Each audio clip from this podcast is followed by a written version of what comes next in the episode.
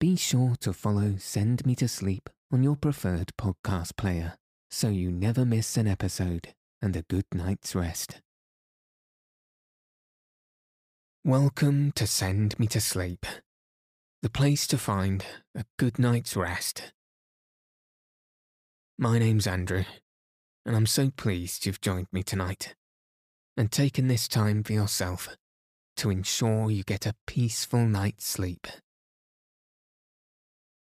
Tonight, I'll be reading Poirot Investigates by Agatha Christie.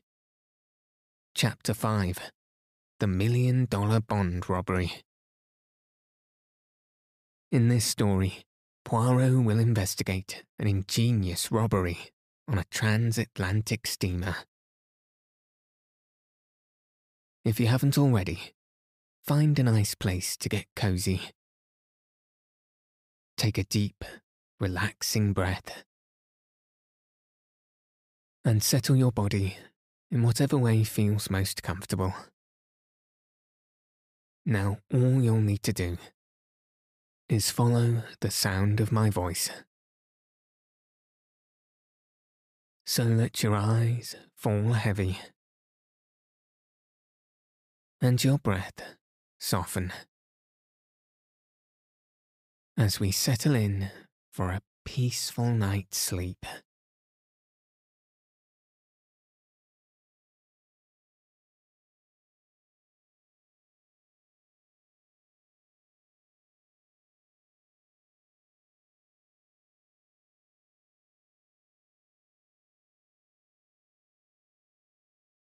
The Million Dollar Bond Robbery. What a number of bond robberies there have been lately, I observed one morning, laying aside the newspaper. Poirot, let us forsake the science of detection and take to crime instead. You are on the, how do you say it? Get rich quick tact, eh, mon ami? Well, look at this last coup. The million dollars worth of Liberty bonds, which the London and Scottish Bank were sending to New York, and which disappeared in such a remarkable manner on board the Olympia. If it were not for the mal de mer and the difficulty of practicing the so excellent method of Laverguier for a longer time than the few hours of crossing the channel, I should delight to voyage myself on one of these big liners, murmured Poirot dreamily. Yes, indeed, I said enthusiastically. Some of them must be perfect palaces the swimming baths, the lounges, the restaurants, the palm courts. Really, it must be hard to believe that one is on the sea. Me, I always know when I am on the sea, said Poirot sadly. And all those bagatelles that you enumerate, they say nothing to me. But, my friend, Consider for a moment that geniuses that travel as it were incognito. On board these floating palaces, as you so justly call them, one would meet the elite. The haute noblesse of the criminal world. I laughed. So that's the way your enthusiasm runs. You would have liked to cross swords with the man who sneaked the Liberty bonds. The landlady interrupted us. A young lady wants to see you, Mr. Poirot. Here's her card. The card bore the inscription, Miss Esme Farquhar. And Poirot, after driving under the table to retrieve a stray crumb, and putting it carefully in the waste paper basket, nodded to the landlady to admit her. In another minute, one of the most charming girls I have ever seen was ushered into the room. She was perhaps about five and twenty, with big brown eyes and a perfect figure. She was well dressed and perfectly composed in manner. Sit down, I beg of you, mademoiselle. This is my friend, Captain Hastings, who aids me in my little problems. I am afraid it is a big problem I have brought you today, Monsieur Poirot, said the girl, giving me a pleasant bow as she seated herself. I dare say you have read about it in the papers. I am referring to the theft of the Liberty bonds on the Olympia. Some astonishment must have shown itself in Poirot's face, for she continued quickly. You are doubtless asking yourself what I have to do with a grave institution like the London and Scottish Bank. In another sense, everything.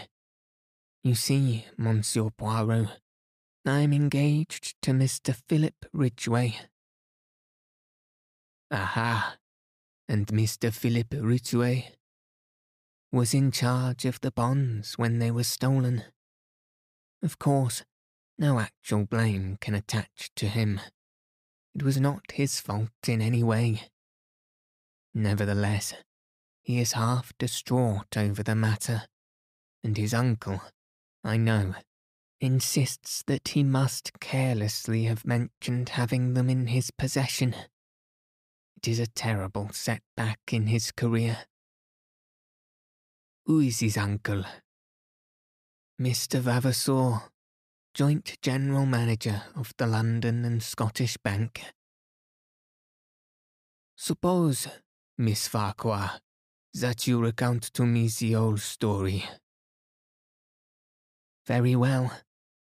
As you know, the bank wished to extend their credits in America, and for this purpose decided to send over a million dollars in Liberty bonds. Mr. Vavasour selected his nephew, who had occupied a position of trust in the bank for many years, and who was conversant with all the details of the bank's dealings in New York, to make the trip the Olympia sailed from Liverpool on the 23rd, and the bonds were handed over to Philip on the morning of that day by Mr. Vavasour and Mr. Shaw, the two joint general managers of the London and Scottish Bank. They were counted, enclosed in a package, and sealed in his presence, and he then locked the package at once in his portmanteau a portmanteau with an ordinary lock? No, Mr. Shaw insisted on a special lock being fitted to it by Hubbs. Philip, as I say, placed the package at the bottom of the trunk. It was stolen just a few hours before reaching New York. A rigorous search of the whole ship was made, but without result. The bond seemed literally to have vanished into thin air. Poirot made a grimace. But they did not vanish absolutely, since I gather that they were sold in small parcels within half an hour of the docking of the Olympia. Well, undoubtedly the next thing is for me to see Mr. Ridgway. I was about to suggest that you should lunch with me at the Cheshire Cheese. Philip will be there. He is meeting me, but does not yet know that I have been consulting you on his behalf.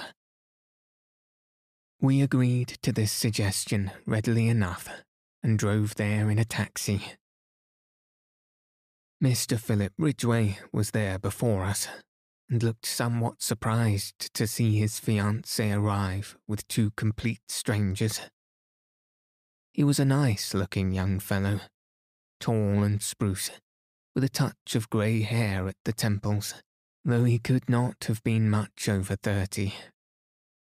Miss Farquhar went up to him and laid her hand on his arm. You must forgive my acting without consulting you, Philip, she said, let me introduce you to Monsieur Hercule Poirot, of whom you must often have heard, and his friend, Captain Hastings. Ridgway looked very astonished. Of course I've heard of you, Monsieur Poirot, he said as he shook hands. But I had no idea that Esme was thinking of consulting you about my. our trouble. I was afraid you would not let me do it, Philip, said Miss Farquhar meekly. So you took care to be on the safe side, he observed, with a smile. I hope Monsieur Poirot will be able to throw some light on this extraordinary puzzle, for I confess, frankly, that I'm nearly out of my mind with worry and anxiety about it. Indeed, his face looked drawn and haggard, and showed only too clearly the strain under which he was labouring. Well, well, said Poirot. Let us lunch and over lunch we will put our heads together and see what can be done. I want to hear Mr. Ridgway's story from his own lips. Whilst we discussed the excellent steak and kidney pudding of the establishment, Philip Ridgway narrated the circumstances leading to the disappearance of the bonds. His story agreed with that of Miss Farquhar in every particular. When he had finished, Poirot took up the thread with a question. What exactly led you to discover that the bonds had been stolen, Mr. Ridgway? He laughed rather bitterly. The thing stared me in the face, Monsieur Poirot. I couldn't have missed it. My cabin trunk was half out from under the bunk, and all scratched and cut about where they tried to force the lock. But I understood that it had been opened with a key. That's so. They tried to force it, but couldn't. And, in the end, they must have got it unlocked somehow or other. Curious, said Poirot his eyes beginning to flicker with the green light I knew so well. Very curious. They waste much, much time trying to prise it open, and then, sapristi, they find that they have the key all the time, for each of Hubbs' locks are unique. That's just why they couldn't have had the key. It never left me, day or night. You are sure of that? I can swear to it. And besides, if they had had the key or a duplicate, why should they waste time trying to force an obviously unforceable lock? Ah, there's exactly the question we are asking ourselves. I venture to prophesy that the solution, if we ever find it, will hinge on that curious fact. I beg of you not to assault me if I ask you one more question. Are you perfectly certain that you did not leave the trunk unlocked?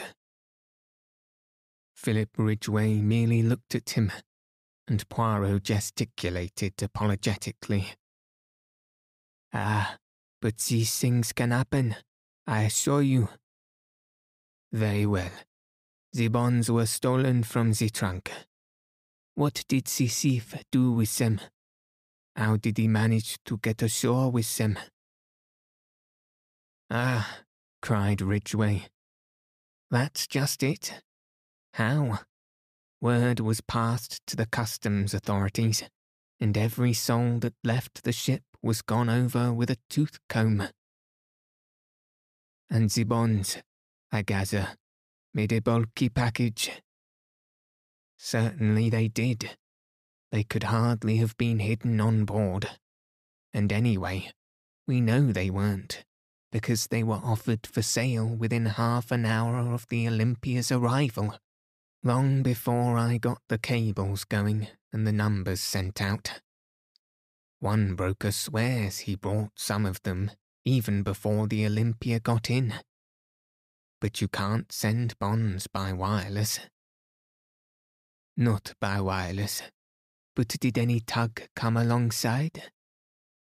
Only the official ones, and that was after the alarm was given, when everyone was on the lookout. I was watching out myself for their being passed over to someone that way. My God, Monsieur Poirot, this thing will drive me mad. People are beginning to say I stole them myself. But you also were searched on landing, weren't you? Poirot asked gently. Yes. The young man stared at him in a puzzled manner. You do not catch my meaning, I see, said Poirot, smiling enigmatically. Now I should like to make a few inquiries at the bank. Ridgway produced a card and scribbled a few words on it. Send this in, and my uncle will see you at once. Poirot thanked him, bade farewell to Miss Farquhar, and together we started out for Threadneedle Street and the head office of the London and Scottish Bank. On production of Ridgway's card, we were led through the labyrinth of counters and desks skirting paying in clerks and paying out clerks, and up to a small office on the first floor, where the joint general managers received us.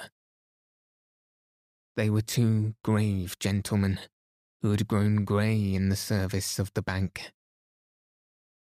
Mr. Vavasour had a short white beard. Mr. Shaw was shaven I understand you are strictly a private inquiry agent, said Mr. Vavasour. Quite so, quite so. We have, of course, placed ourselves in the hands of Scotland Yard. Inspector McNeil has charge of the case. A very able officer, I believe. I am sure of it, said Poirot politely. You will permit a few questions on your nephew's behalf. About this lock. Who ordered it from Hubbs? I ordered it myself, said Mr. Shaw. I would not trust to any clerk in the matter. As to the keys, Mr. Ridgway had one, and the other two are held by my colleagues and myself. And no clerk has had access to them. Mr. Shaw turned inquiringly to Mr. Vavasour. I think I'm correct in saying that they have remained in the safe where we placed them on the 23rd, said Mr. Vavasour. My colleague was unfortunately taken ill a fortnight ago. In fact, on the very day that Philip left us. He has only just recovered. Severe bronchitis is no joke to a man of my age, said Mr. Shaw ruefully. But I am afraid Mr. Vavasour has suffered from the hard work entailed by my absence, especially with this unexpected worry coming on top of everything. Poirot asked a few more questions. I judged that he was endeavouring to gauge the exact amount of intimacy between uncle and nephew. Mr. Vavasour's answers were brief and punctilious. His nephew was a trusted official of the bank and had no debts or money difficulties that he knew of. He had been entrusted with similar missions in the past. Finally, we were politely bowed out. I am disappointed, said Poirot as we emerged in the street. You hoped to discover more, they are such stodgy old men. It is not their stodginess which disappoints me, mon ami. I do not expect to find in a bank manager a keen financier with an eagle glance, as your favorite works of fiction put it. No, I am disappointed in the case. It is too easy. Easy? Yes, do you not find it almost childishly simple? You know who stole the bonds. I do. But then, we must. Why? Do not confuse and fluster yourself, Hastings. We are not going to do anything at present. But why? What are you waiting for? For the Olympia. She is due on her return trip from New York on Tuesday. But if you know who stole the bonds, why wait? He may escape. To a South Sea island where there is no extradition. No, mon ami. You would find life very uncongenial there. As to why I wait, eh bien, to the intelligence of Hercule Poirot, the case is perfectly clear. But for the benefit of others, not so greatly gifted by the good God, the Inspector McNeil, for instance, it would be as well to make a few inquiries to establish the facts. One must have consideration for those less gifted than oneself. Good Lord, Poirot, do you know, I'd give a considerable sum of money to see you make a thorough ass of yourself. Just for once. You're so confoundedly conceited. Do not enrage yourself, Hastings. In verity, I observe that there are times when you almost detest me. Alas, I suffer the penalties of greatness. The little man puffed out his chest and sighed so comically that I was forced to laugh. Tuesday saw us speeding to Liverpool in a first-class carriage of the L and NWR. Poirot had obstinately refused to enlighten me as to his suspicions or certainties. He contented himself with expressing surprise that I, too, was not equally au fait with the situation. I disdained to argue and entrenched my curiosity behind a rampart of pretended indifference. Once arrived at the quay alongside which lay the big transatlantic liner, Poirot became brisk and alert.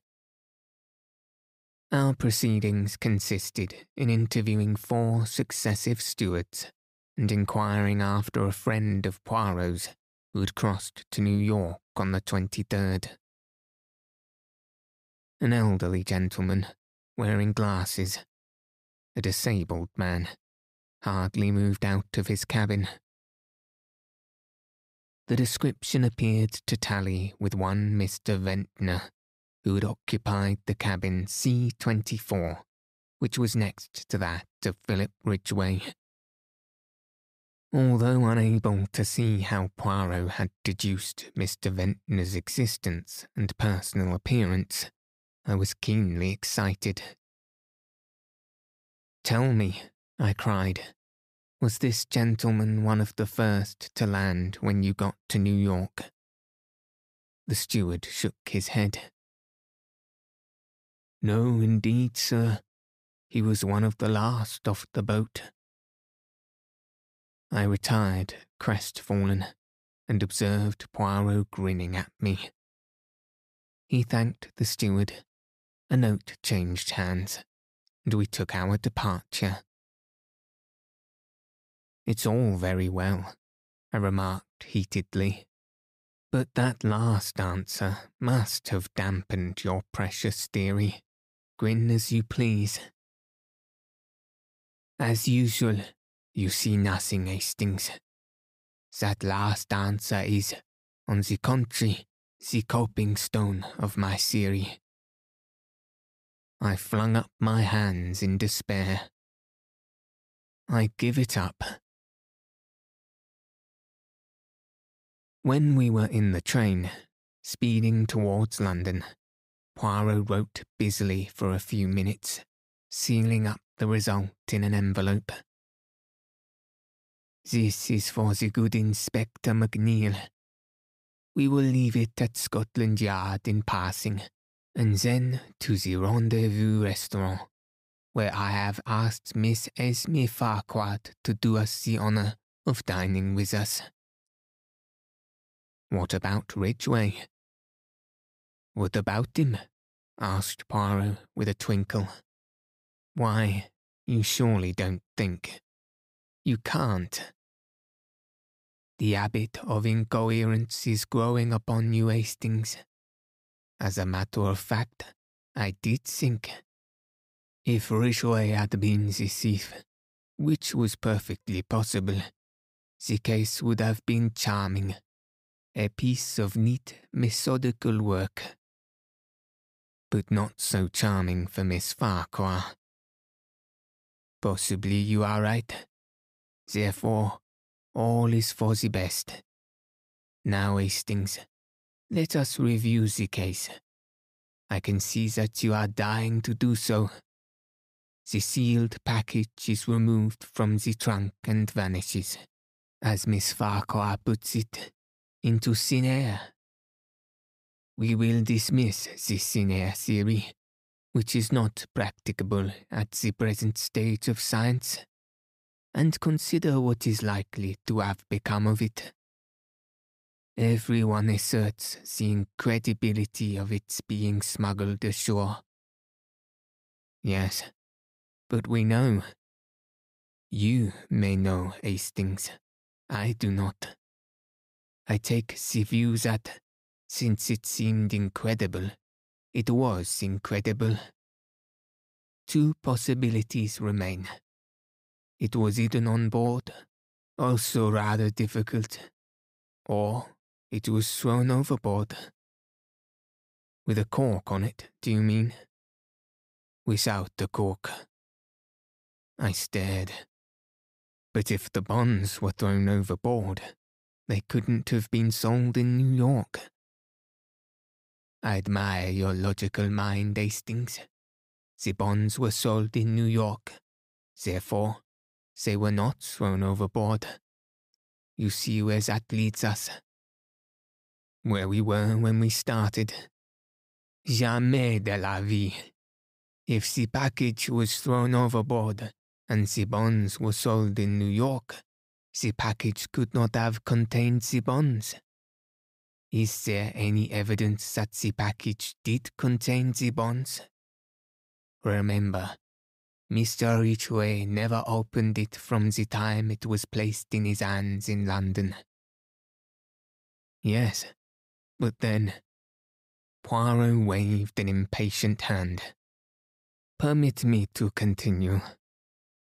The last moment that the bonds are seen as bonds is in the office of the London and Scottish Bank on the morning of the 23rd. They reappear in New York half an hour after the Olympia gets in. And according to one man, whom nobody listens to, actually, before she gets in. Supposing then that they have never been on the Olympia at all, is there any other way they could get to New York? Yes, the Gigantic leaves Southampton on the same day as the Olympia, and she holds the record for the Atlantic. Mailed by the Gigantic, the bonds would be in New York the day before the Olympia arrived. All is clear. The case begins to explain itself. The sealed packet is only a dummy, and the moment of its substitution must be in the office in the bank. It would be an easy matter for any of the three men present to have prepared a duplicate package which could be substituted for the genuine one. Très bien. The bonds are mailed to a confederate in New York, with instructions to sell as soon as the Olympia is in. But someone must travel on the Olympia to engineer the supposed moment of the robbery. But why? Because if Ridgway merely opens the packet and finds it's a dummy, suspicion flies at once to London.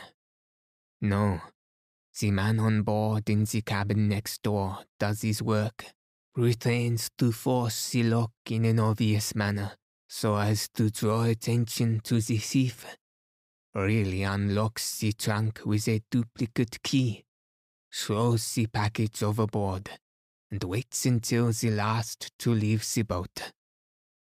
Naturally, he wears glasses to conceal his eyes, and is disabled since he does not want to run the risk of meeting Ridgway. He steps ashore in New York and returns by the first boat available. But who? Which was he? The man who had a duplicate key. The man who ordered the lock. The man who has not been severely ill with bronchitis at his home in the country. Enfin, that stodgy old man, Mr. Shaw. There are criminals in high places sometimes, my friend. Ah, here we are. Mademoiselle, I have succeeded. You permit? And beaming, Poirot kissed the astonished girl lightly on either cheek.